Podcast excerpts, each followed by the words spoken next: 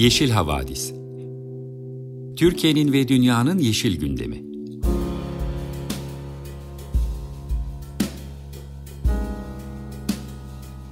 Hazırlayan ve sunanlar Demet Yaman Er, Savaş Çömlek, Dilan Altın Makas, Sare Abit ve Tansu Yeşilkır.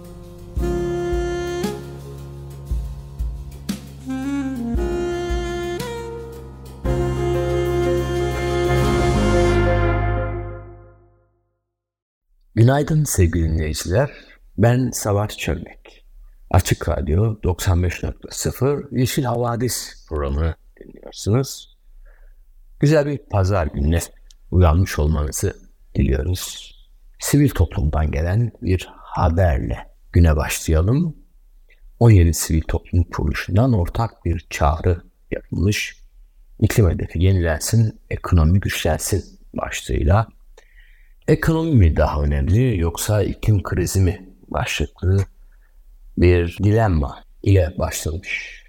Sivil toplum kuruluşları konu hakkındaki görüşlerini dile getirmek için ve sonuçta ulaştıkları noktayı da bizimle paylaşmışlar yaptıkları çalışmayı ve buna ilişkinde bir kampanya planlamışlar seslerini duyurmak için. Şimdi bu kampanyayı size biraz anlatmak istiyorum. Biliyorsunuz 30 Kasım'da Dubai'de COP28 iklim zirvesi yapılacak. Hükümetimiz de katılacak. Türkiye'nin 2053'teki net sıfır hedefine ulaşılması için 2020 yılına kıyasla 2030'a kadar en az %35 mutlak emisyon azaltımı hedeflemesi gerekiyor. İklim değişikliği alanında çalışan 17 sivil toplum ve düşünce kuruluşu Türkiye'nin emisyon azaltım hedefinin güncellenmesini talep etmişler ve bu güncellemenin ülkenin ekonomisini güçlendireceğini de aynı zamanda dile getiriyorlar. İklim STK'ları ve düşünce kuruluşları bu hedefin Türkiye'nin emisyonlarını bugünden itibaren azaltmaya başlayarak 2020 yılındaki 523.9 milyon ton karbondioksit seviyesinden 340 milyon ton karbondioksiti çekmesi anlamına geliyor. Türkiye geçen sene emisyonlarını 2030'a kadar %30'dan fazla artıracağını açıklamıştı.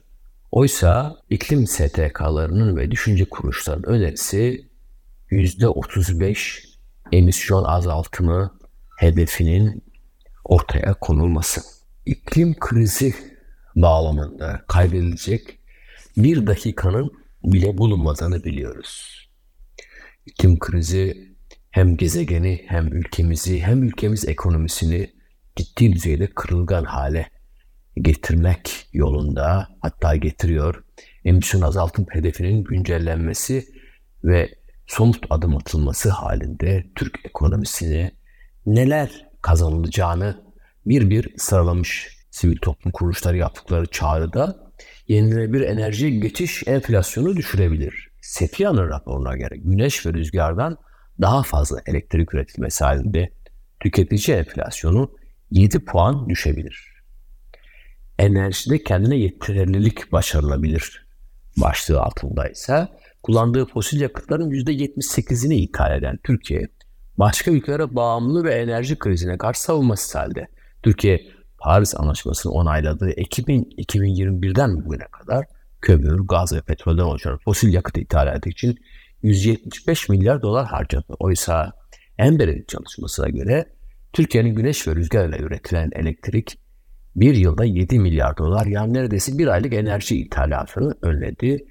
Türkiye'nin 2030'a kadar kömürden çıkmasıyla ise mevcut durumda elektrik üretimindeki %60'lık yerlilik oranının %70'e kadar yükselmesi mümkün olacak enerji maliyetleri düşer başlığı altında yine Sefya'nın raporu Türkiye 2022'de planlanan güneş ve enerji projelerini hayata geçirirse elektrik üretim maliyeti %11,8 ucuzlayacaktır denilmiş. Yeni istihdam alanları yaratılır başlığında Uluslararası Enerji Ajansı'nın raporundan alıntı yapılmış Türkiye'nin emisyon azaltım hedefini güncellemesi yeni istihdam alanları da yaratacak güneş ve rüzgar enerjisi yatırımları kömürün 5 katı istihdam yaratır denilmiş. İşsizlik ve yoksullukta e, mücadele olanağı yaratılması başlığıyla yapılan değerlendirmede Boğaziçi Üniversitesi akademisyenlerin hazırladığı TÜBİTAK projesi raporuna atıfta bulunmuş. Yeşil büyüme modeli hiçbir şey yapılmadığı bir senaryoya kıyasla milli geliri %7 artırabilir. Üstelik bu modelde istihdam da gelir. Düşük gelirli bölgelerde yüksek gelirli bölgelere kıyasla daha fazla artıyor üstelik denilmiş. Sağlık sorunları ve sorunların kamuya maliyeti azalır başlığı altında Heal'in raporuna göre Türkiye'de 55 yıldır çalışan kömürlü termik santralleri en az 200 bin kişinin erken ölümüne en az da 320 milyar avro sağlık maliyetine sebep olduğu tahmin edilmiş.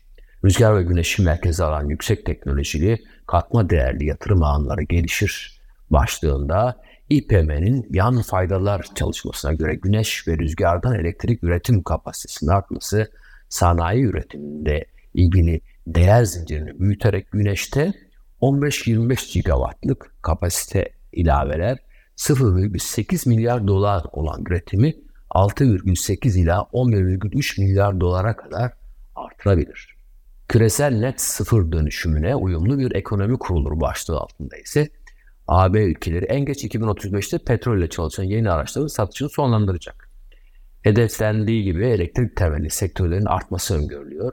Dizel ve benzerli otomobil parçaları Türkiye'nin çevresel ürün e, ihracatında 220 itibariyle %11 paya sahip. 200, 2026 yılında ABD sınırında karbon düzenleme mekanizması ise 3. en büyük dış ticaret kalemi olan demir çelik sektörünü etkileyecek.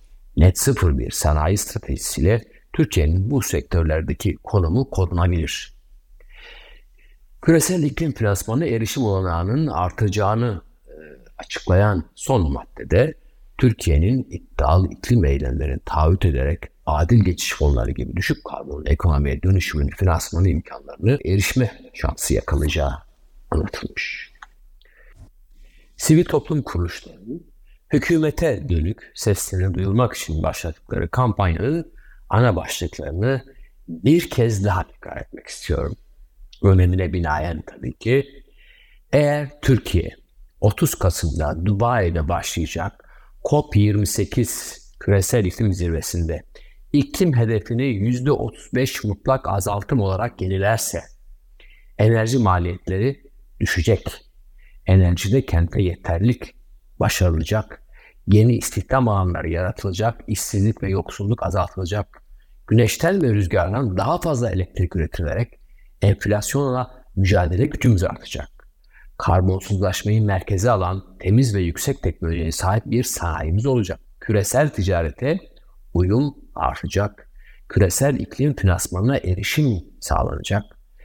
Hava kirliliği ve iklim afetlerine bağlı sağlık sorunlarının ve maliyetlerin azaltılmasına katkı sağlanacak. Siz de eğer Türkiye'nin iklim hedefi yenilensin diyorsanız bu kampanyaya katılın, destek verin, sivil toplum kuruluşlarının, iklim çalışan sivil toplum kuruluşlarının mücadelesine ortak olun, sesine ses ve güç katın ki duyulsun. Evet sevgili dinleyiciler, Yeşil Havadis programının bundan sonraki bölümünde iklim ve ekoloji bültenimiz olacak. Sevgili arkadaşımız Dilan Altın Makas sizler için ekoloji ve iklim bültenini hazırladı. Orada da çok ilginç haberlerle karşılaşacaksınız. Ardından söyleşi köşemiz olacak. Söyleşi köşemizde Cem Geziroğlu ile iklim krizine ve çevresel felaketlere neden olan şirketlerin sorumluluktan kaçmak için ne tür oyunlar oynadığını hukuki olarak ve sosyal olarak bu konuda neler yapılabileceğini konuşacağız. Ekoloji ve iklim bültenine geçmeden önce her zaman olduğu gibi bir müzik arası vereceğiz. Anushka Shankar, Lasya. Herkese merhaba.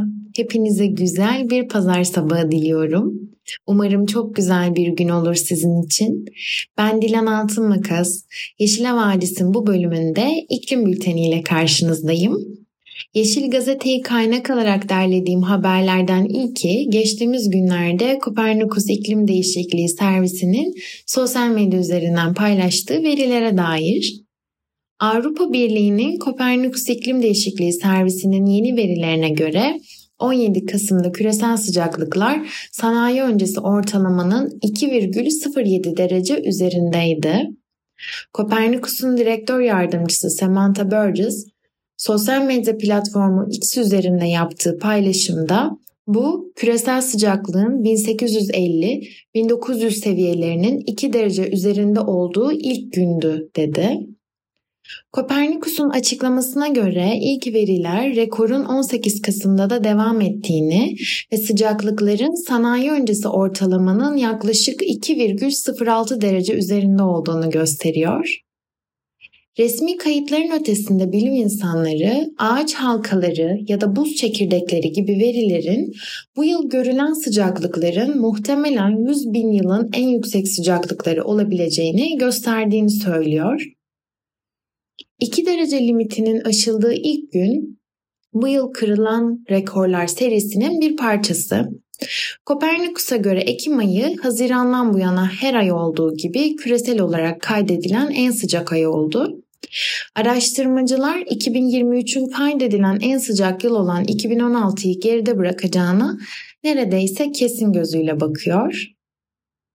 2015 Paris Anlaşması küresel ortalama sıcaklık artışını 2 derecenin oldukça altında tutma hedefini ortaya koymuştu hatırladığınız gibi. Ancak bir gün için 2 derecenin üzerine çıkılması Paris eşiğinin aşıldığı anlamına gelmiyor. Anlaşma 10 yıllar boyunca ölçülen bir ortalamaya atıfta bulunuyor aslında.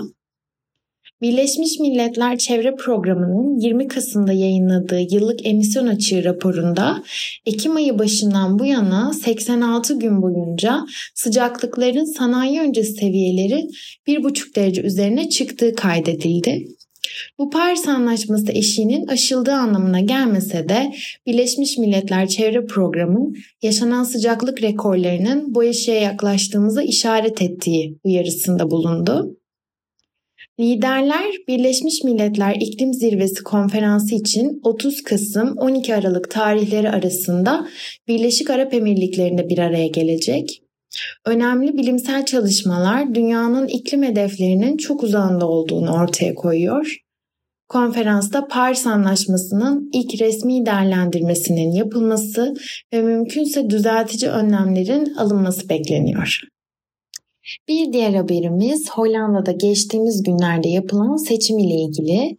İklim inkarcısı, İslam ve göçmen karşıtı Geert Wilders Hollanda seçimlerinde zafer kazandı.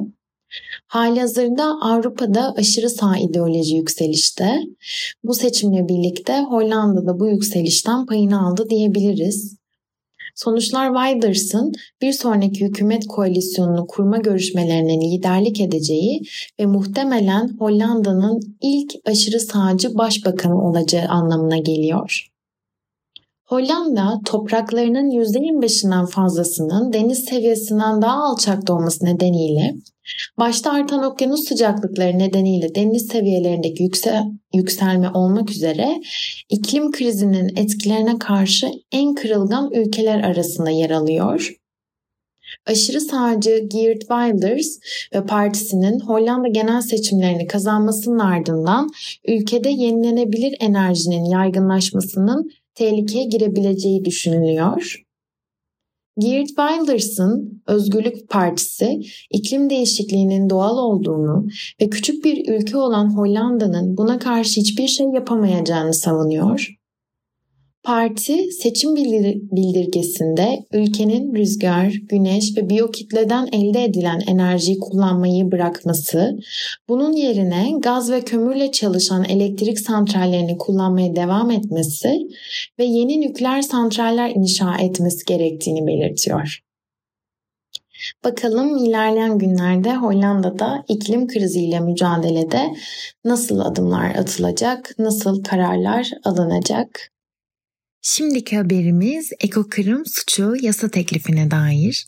Yurttaşın ülkenin dört bir yanında yaşanan ekolojik tahribatların önüne geçmek için yaklaşık bir yıldır üzerine çalışarak ortaya koyduğu ekokırım yasa tasarısı 28 Kasım'da Türkiye Büyük Millet Meclisi'ne gidiyor.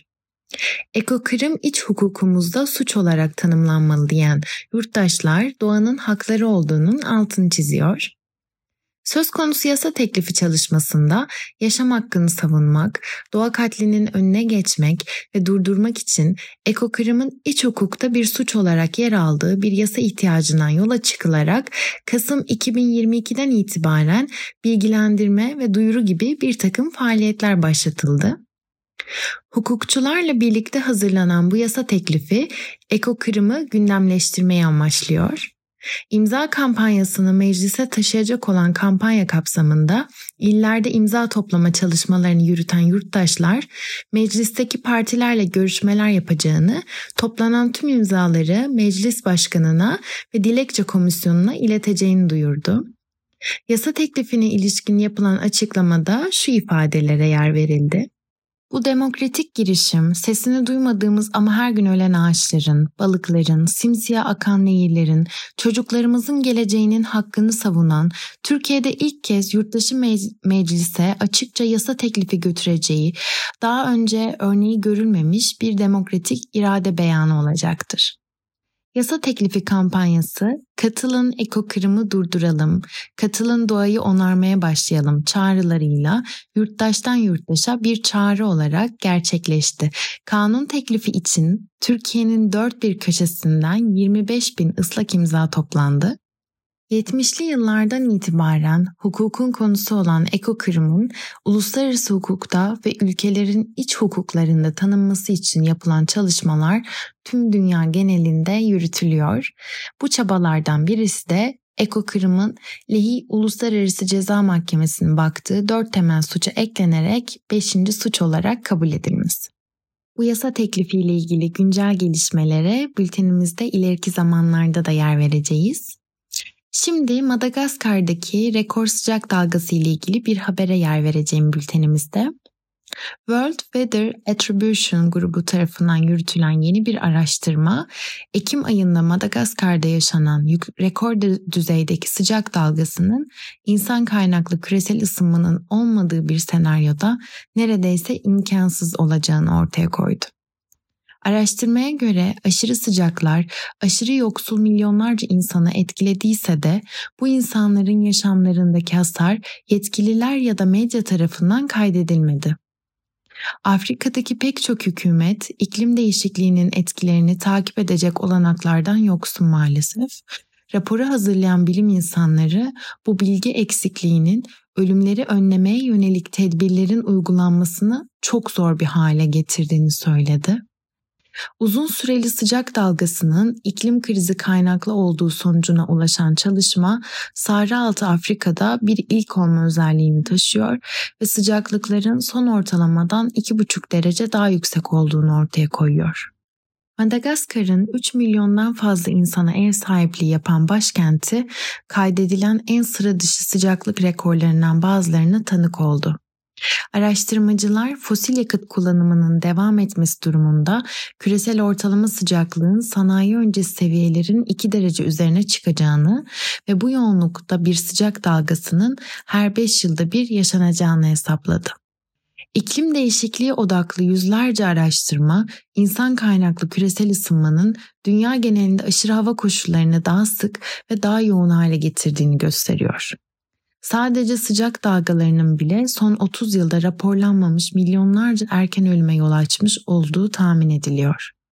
Üretim ve tüketim faaliyetleri sırasında açığa çıkan tarihsel emisyonları nedeniyle iklim değişikliğinde en büyük sorumluluğa sahip kalkınmış ülkelerin, iklim krizinin etkilerinden en fazla etkilenen ve bu etkilerle başa çıkma konusunda yeterli kaynaklara sahip olmayan ülkelere ödemeyi taahhüt ettiği iklim tazminatları, 30 Kasım'da Birleşik Arap Emirlikleri'nin Dubai kentinde başlayacak olan Birleşmiş Milletler İklim Zirvesi'nde görüşülecek önemli konular arasında yer alıyor. Evet, bu haftalık iklim bültenimizin sonuna geldik. Sizlere Snowy White'ın Bird of Paradise parçasıyla veda ediyorum. Haftaya görüşmek dileğiyle. Hoşçakalın, kendinize çok çok iyi bakın. Günaydın sevgili dinleyiciler.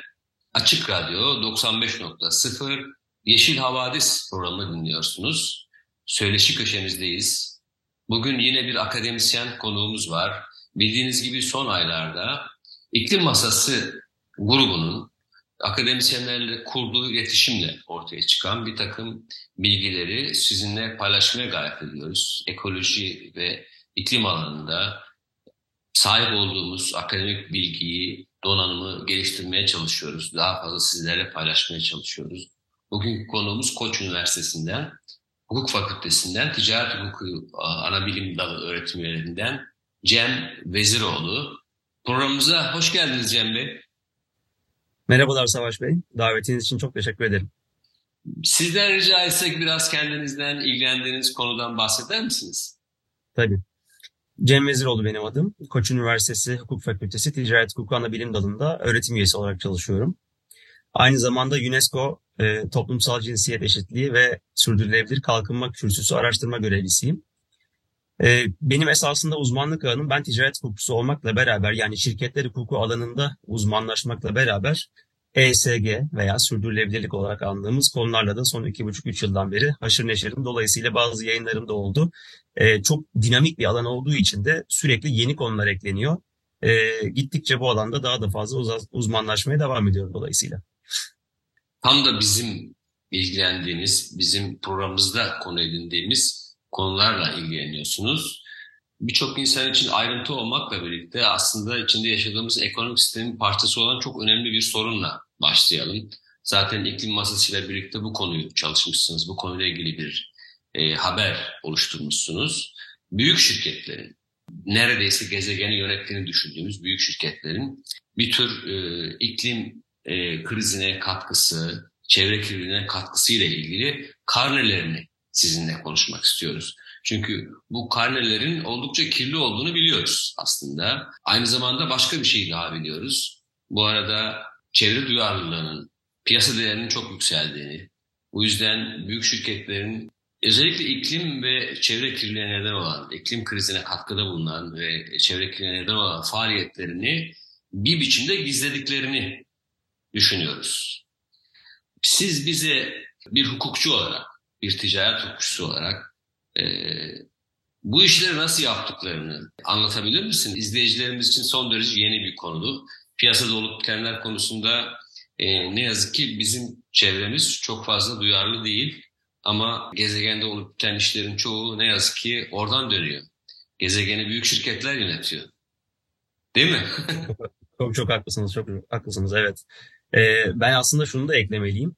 Şimdi ben ticaret hukukçusu veya şirketler hukukçusu olarak bu alana da ilgi duydum diyorum ama bence bu öyle bir tema ki her alanı, hukukun her alanını yatay kesen bir e, tema olduğu için e, borçları hukuku vesaire yani her hukukun her alanında uzmanlaşmış kişilerin ister istemez zaten sürdürülebilirlik ve bu ESG'nin E'si yani çevre konusunda özellikle iklim krizi konusunda zaten e, uzmanlaşmak zorunda kalacağını şimdiden öngörmek mümkün.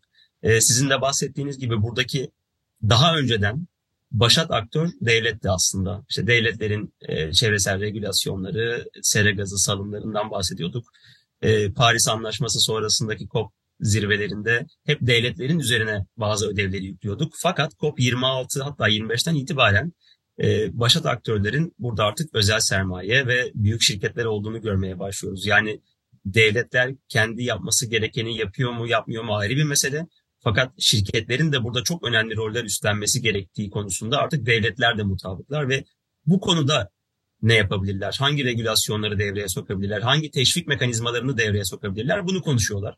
Hatta COP27'nin 26'nın da e, en önemli gündem maddelerinden bir tanesinin yeşil boyama ya da yeşil aklama olarak çevirdiğimiz greenwashing konusuna özgülendiğini yani bir şirket e, yeşil veya işte sürdürülebilirlik endekslerinde yukarı doğru tırmanırken aslında yapmış olduğu faaliyetlerin e, bundan uzak kaldığını, e, bu işi sadece bir marketing e, aracı olarak gördüğünü, hatta pek çok şirketin bugün için sürdürülebilirlikle ilgili yapması gereken ödevlerini, yetkilerini kurumsal iletişim direktörlüğüne veya marketing departmanlarına delege ettiğini görüyoruz. Tabii bu durum çok hızlı bir şekilde de değişiyor. Yani Avrupa'da, Amerika'daki farkındalığın ötesinde Türkiye'de de bu konuda farkındalıklar şirketler nezdinde e, çok hızlı bir şekilde gelişiyor ve e, nasıl bir CEO ve CFO görevleri varsa Chief Sustainability Officer gibi yani sürdürülebilirliğe özgülenmiş bazı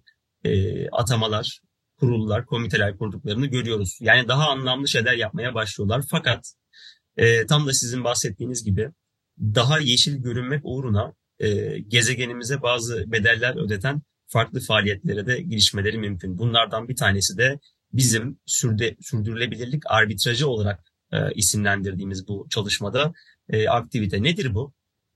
Şimdi bir kere devletler çıkarmış oldukları regülasyonları genelde halka açık olan yani borsa şirketi dediğimiz yani hisseleri yatırımcılar eliyle e, değiş tokuş edilebilen borsada hisseleri alınabilen şirketler üzerinde yoğunlaşıyor.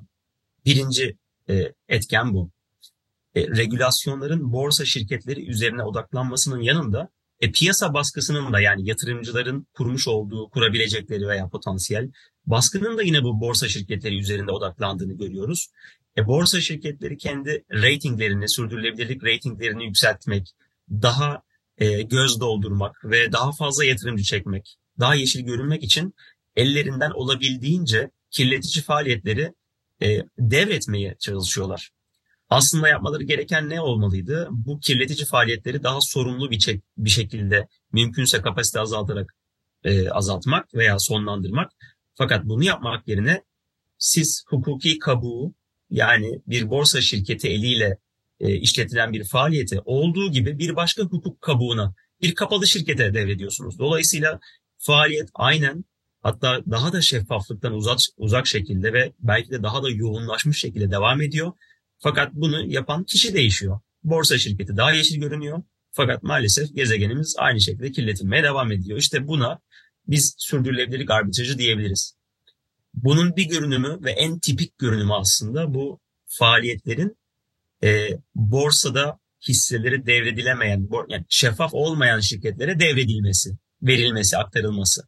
Ve farklı görünümleri de var. Mesela bazı şirketler sırf bu regülasyonlara tabi olmamak, sırf e, yatırımcı baskısına maruz kalmamak için borsaya açılmaktan imtina edebiliyor. Normal şartlarda bu olmasaydı belki borsaya girecek ve hatta oradan bir finansman da sağlayabilecek bir şirket sadece bu regülasyonların ona yükleyebileceği maliyetler dolayısıyla ve o faaliyetlere e, giremeyeceği, girme, giremeyeceği dolayısıyla borsaya açılmaktan imtina ediyor. Hatta borsadan çıkan şirketler de var. Şimdi ben bunları birkaç örneğinden isterseniz bahsedeyim. Biraz daha e, somutlaştırmak adına. Çok iyi olur. Evet. Örnekleri duymak isteriz tabii ki. Yani bunun e, sürdürülebilirlik arbitrajının en tipik örneği olan faaliyetin yani kirletici faaliyetin devredilmesinin e, en önemli örneklerinden bir tanesi BP'nin 2020'de Alaska rafinerileri, Alaska'daki rafinerilerini kapalı bir şirkete devretmesi oldu. Yani siz bu işlemi yaptığınız anda BP bir anda e, ESG ratingi ya da sürdürülebilirlik endeksi yükselmiş oluyor. Daha yeşil bir şirket gibi görünüyor.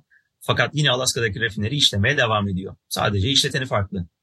E, bunun dışında Amerika'daki bir avukat Kretinsky isimli bir avukat son yıllarda sırf bu e, sürdürülebilirlik regülasyonlarına maruz kaldığı için ellerinden kirli asetleri, mal varlıklarını ve faaliyetleri çıkarmaya çalışan şirketlerin e, bu mal varlıklarını normalden daha da ucuza aslında e, satın alarak yaklaşık 17 milyar dolarlık bir işletmeye sahip oldu bunları biriktirerek ve bugün için bunları işletiyor. Yine e, kapalı şirket olarak şeffaf olmayan piyasalarda ve daha yoğun olarak. Dediğim gibi bir başka görünümü de borsadan çıkmaydı. Yine Amerika'da e, Continental Resources isimli bir enerji şirketi e, bir pay sahibinin çıkıp biz özgürlüğümüzü geri istiyoruz. Bunları işletmeye devam etmek bizim güçlü yanımızdır. Bu sürdürülebilirlik mevzusu çok geçicidir zaten diyerek şirkette bir e, hareket başlattı ve bütün payları topladı. Şirketi borsadan çıkardı ve şimdi o bütün işte enerji e, aktivitesini çok daha fazla e, hızlandırmış olduğunu görebiliyoruz raporlardan. Bunlar da bunun tipik örnekleri. E, Cem Bey çok teşekkür ee, ederiz bütün bu bilgiler için. Ben sıradan bir dinleyici olarak öğrendiklerimi tekrar etmek istiyorum. Sürdürülebilirlik arbitrajı diye yeni bir kavramdan bahsettiniz.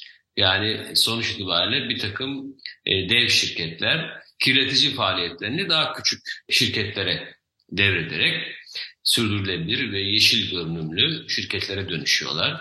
Bu açıkça e, e, hile hukuka karşı işlenmiş bir hile, regülasyonlardan kurtulmak için bir hile tabii bir taraftan da. Ama aynı zamanda da bir şey daha öğrendik.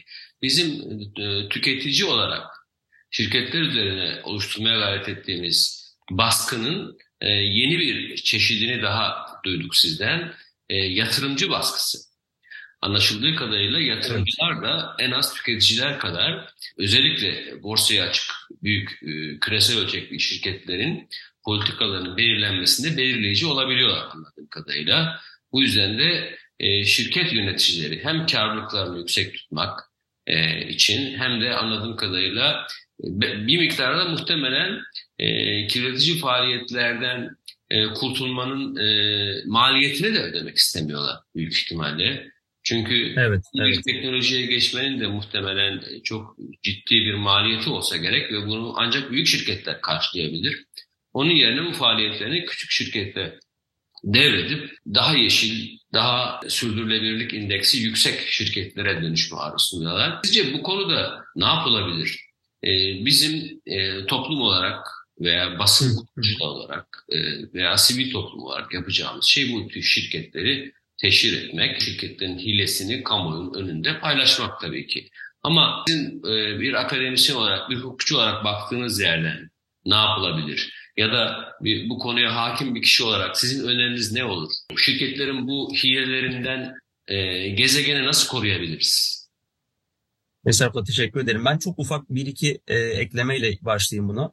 Şimdi bazen bu devralan şirketler gerçekten küçük olmaya da biliyor. Yani borsaya kapalı olmasa yani borsaya kapalı olması, yatırımcıların alım satımına kapalı olması yeterli olabiliyor. Örneğin e, Almanya'da Bosch veya Amerika'daki Cargill dünyanın en büyük şirketlerinden bir tanesi ve halka açık olmayan şirketler bunlar. Yani e, bizim bu şeffaflıktan uzak olması bu şirketlerin yeterli. Dolayısıyla bu şirketler bazen pek çok halka açık şirketten daha büyük olabildiği gibi hacimsel olarak e, bazen de sera gazı salımı bakımından da daha fazla zaten etkiye sahip olabiliyor.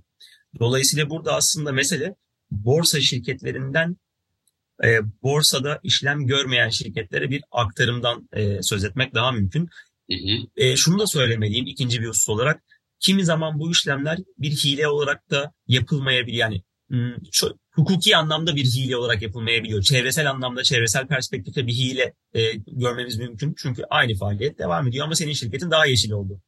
Hukuki anlamda pek e, hile olmayabiliyor. Çünkü o şirket kendi kontrolündeki bir başka şirkete değil de gerçekten e, bir başka üçüncü bir kişiye devredilmiş oluyor. Bu anlamda hukuken hile diyerek belki bunları e, engellemek mümkün değil ama dediğiniz gibi e, aynı faaliyetlerin artık daha da yoğun ve daha da az şeffaf piyasalarda yani kapalı piyasalarda işlem gördüğünü teşhir etmek bu anlamda çevresel perspektifte bir hile olduğunu söylemek de mümkün. Çok çok katılıyorum. E, yatırımcı baskısı bakımından ise şöyle bir sorun söz konusu maalesef. E, nasıl ki borsa şirketlerinde borsa yatırımcısı yok. Dolayısıyla halka açık şirketlerin üzerindeki yatırımcı baskısı dediğimiz husus kapalı şirketler yani aslında Türkiye'deki şirketlerin %98'i kapalı şirket dediğimiz. Ee, onların üzerinde hiçbir yatırımcı baskısı yok. Çünkü Türkiye'deki veya kıta Avrupa'sındaki şirketlerin yapısına baktığımızda bir tane hakim pay sahibi var. Mümkünse başka azınlık pay sahipleri veya finansal yatırımcılar da var ya da stratejik yatırımcılar. Ama nihayetinde son söz o kontrol sahibinde. %50 artı bir paya sahip olan kişi arabanın anahtarının sahibi olduğu gibi şirketin de bütün yönetim kurulu üyelerini atama yetkisine sahip. Dolayısıyla bir yatırımcının baskısından ziyade kapalı şirketlerde bir kontrol sahibinin sözü e, sözünden bahsetmek mümkün. O yüzden işte Avrupa Birliği'ndeki bu işte raporlama direktifleri veya yatırımcıların zaten bir şeffaflık talebinden bahsederken hep borsa şirketlerinin üzerindeki baskıya yine değinmek zorunda kalıyoruz. Bunun dışında sadece bireysel sizin benim gibi yatırımcılar değil tabii büyük emeklilik fonları, e, yatırım fonları, endeks fonları gibi çok büyük yatırımcı, e, kurumsal yatırımcılar var. Onların da kendi yatırımcılarına vermiş oldukları sözden dolayı yine yeşil davranmak zorundalar. Bu da bir başka e, yatırım türü. Mesela ne yapabiliyorlar? Bunu da somutlaştırayım. Şirketten çıkma tehdidiyle yönetim kurulunun bazı üyelerinin yönetim kurulundan çıkarılmasını veya şirketin bazı stratejik tercihlerini şekillendirmeyi becerebiliyorlar. Çünkü şirketten çıkma tehdidi o hisse üzerindeki talebi azaltacağı için şirketin değerini de düşürecek. E şirketin değerini düşürmek istemeyen yönetim birkaç kişiyi bu yüzden kurban verebiliyor ki e, ExxonMobil örneğinde bu verildi. Bunun dışında genel kurullarda örneğin katıldığında buyurun. Buna ilişkin bir yasal düzenleme yapılması mümkün mü? Hükümetlerin yani Türkiye Büyük Millet Meclisi'nin Türkiye üzerinde bu konuyla ilgili bir yasal düzenleme yapması önerisi sizce gerçekçi mi? İşe yarar mı? Şirket içindeki pay sahiplerinin o haklarını, oylarını ne yönde kullanması ile ilgili devletin doğrudan e, davranışsal bazı kurallar getirmesi çok doğru değil bence. Yani şöyle yap böyle yap diye. Ama ne yapabilir? Ki yapı, yapılıyor da. Özellikle Avrupa Birliği'nde, Japonya'da, İngiltere'de e, pay sahiplerinin halka açık şirketlerde, borsa şirketlerinde o pay sahipliği haklarını kullanmasını kolaylaştırıcı ve sürdürülebilirliğin de gündem maddelerinden birisi olmasını zorunlu kılan bazı düzenlemeler var. Bunlara stewardship code deniyor. Yani dağınık pay sahiplerinin kolektif biçimde hareket edebilmesini ve yönetim üzerinde baskı kurabilmesine imkan veren bazı kanallar e, yaratılıyor. Bu bir. İkincisi de hangi yatırımın yeşil ya da sürdürülebilir, hangi yatırımın sürdürülebilir olmadığını bize söyleyen e, bir tasnif sistemi, bir klasifikasyon sistemi öngörülüyor. Buna taksonomi deniyor. E, sürdürülebilirlik taksonomisi. Avrupa Birliği'nde bu var. Pek çok ülkede var zaten. E, Türkiye'de de bir taksonomi çalışması şu anda var. E, farkındayız bunun. Dolayısıyla e, Türkiye Avrupa Birliği'nin bayraktarlığını yaptığı pek çok regülasyonu zaten ister istemez en büyük ekonomik ortağı olduğu için e, yakından takip ettiğini de görüyoruz. Umarız ki doğru ve isabetli kararlar alınarak yapılabilir. Şimdi sorduğunuz soruyla ilgili hani akademik anlamda peki başka ne yapılması gerekir diye e, belirtmiştiniz. Dilerseniz onunla e, sonlandırayım bunu. Şimdi e, halka açık şirketlerin yatırımcıyı ve kamuyu bilgilendirmesine yönelik bazı zorunlu regülasyonlar var. İşte finansal olmayan raporlama diyoruz bunlara veya sürdürülebilirlik raporlaması. Bunun en önemli unsurlarından bir tanesi senin şirketinin çevreye ne kadar zarar verdiğini ve iklim krizinin senin şirketinin üzerindeki etkilerini açıklama zorunluluğu. Yani bir şirket bugün borsa şirketi ise sera gazı salımını buna kapsam 1, kapsam 2, kapsam 3 diye ayrımları var bunların. Çok e, detayına girmeyeyim. Açıklamak zorunda. E siz de yatırımcı olarak yatırım kararınızı buna göre veriyorsunuz. Çünkü o şirketin iklim kriziyle ilgili ne tür riskler altında olduğunu, e, bu iklim krizindeki sorumluluğunu yerine getirmeyi e, öngörüyor mu, getirebilecek mi bunları görerek buna bir fiyatlandırma yapıyorsunuz ve buna göre yatırım yapıyorsunuz. Bu anlaşılabilir bir durum. Fakat kapalı şirketler üzerinde bu raporlama veya kamuyu aydınlatma zorunlulukları olmadığı için çok kolaylıkla en başında bahsettiğim işte o sürdürülebilirlik arbitrajı meselesi gündeme geliyor. Ne olabilir peki çözüm? Sera gazı salımı belirli bir eşiğin üzerinde kalan şirketlerin ister açık olsun yani ister borsa şirketi olsun ister kapalı şirket olsun. Her birinin sera gazı e, salımını kamuya duyurma zorunluluğu getirilebilir. Böylece kapalı şirketlerde çok benzer baskıların altında tutulabilir. Burada tabii e, şu soru akla gelebilir. Yani hani şirket kapalı şirketlerde yatırımcı yoktu. Kimin baskısı olacak? E, o durumda işte tüketiciler, o şirketin çalışanları, sivil toplum, medya ve önemlisi iklim davaları pek çok farklı etkenlerden bahsetmek mümkün kapalı şirketler üzerinde. Cem Hocam çok teşekkür ederiz. Bize mücadele alanında, iklim krizi ve çevre mücadelesi alanında çok önemli yeni başlıklarla ilgili bilgiler verdiniz. Bu konuyla ilgili anlaşıldığı kadarıyla size daha çok başvuracağız. Bu konular önümüzdeki günlerde çok fazla gündemde olacak gibi gözüküyor. Öyle anlıyoruz biz. E, klasik düşünme ve mücadele tarzı yerine e, artık gezegenin gerçekleriyle e, yüzleşen, gerçekleriyle birlikte hareket eden bir mücadele tarzını sürdürmek gerekiyor anlaşıldığı kadarıyla. E, çünkü sokakta genellikle bu tür konular pek konuşulmaz. Siyasette de pek söz edilmez bunların. Ama gerçekten dönüştürücü olacak konular olduğunu ben en azından inanıyorum. Bir sonraki programda görüşmek üzere diyoruz size. Tekrar teşekkür ediyoruz çünkü süremizi çoktan açtık. Eğer ben teşekkür ederim Savaş Bey. E, fırsatımız olursa e, benzer konularda tekrar sizinle söyleşmek isteriz. Şimdilik hoşçakalın. Memnuniyetle. Memnuniyetle iyi günler. Sevgili dinleyiciler, söyleşi köşemizin ardından yine programa başladığımız gibi Anushka Shankar'ın sitarla eşlik ettiği bir parçayla veda edeceğiz. Traveler.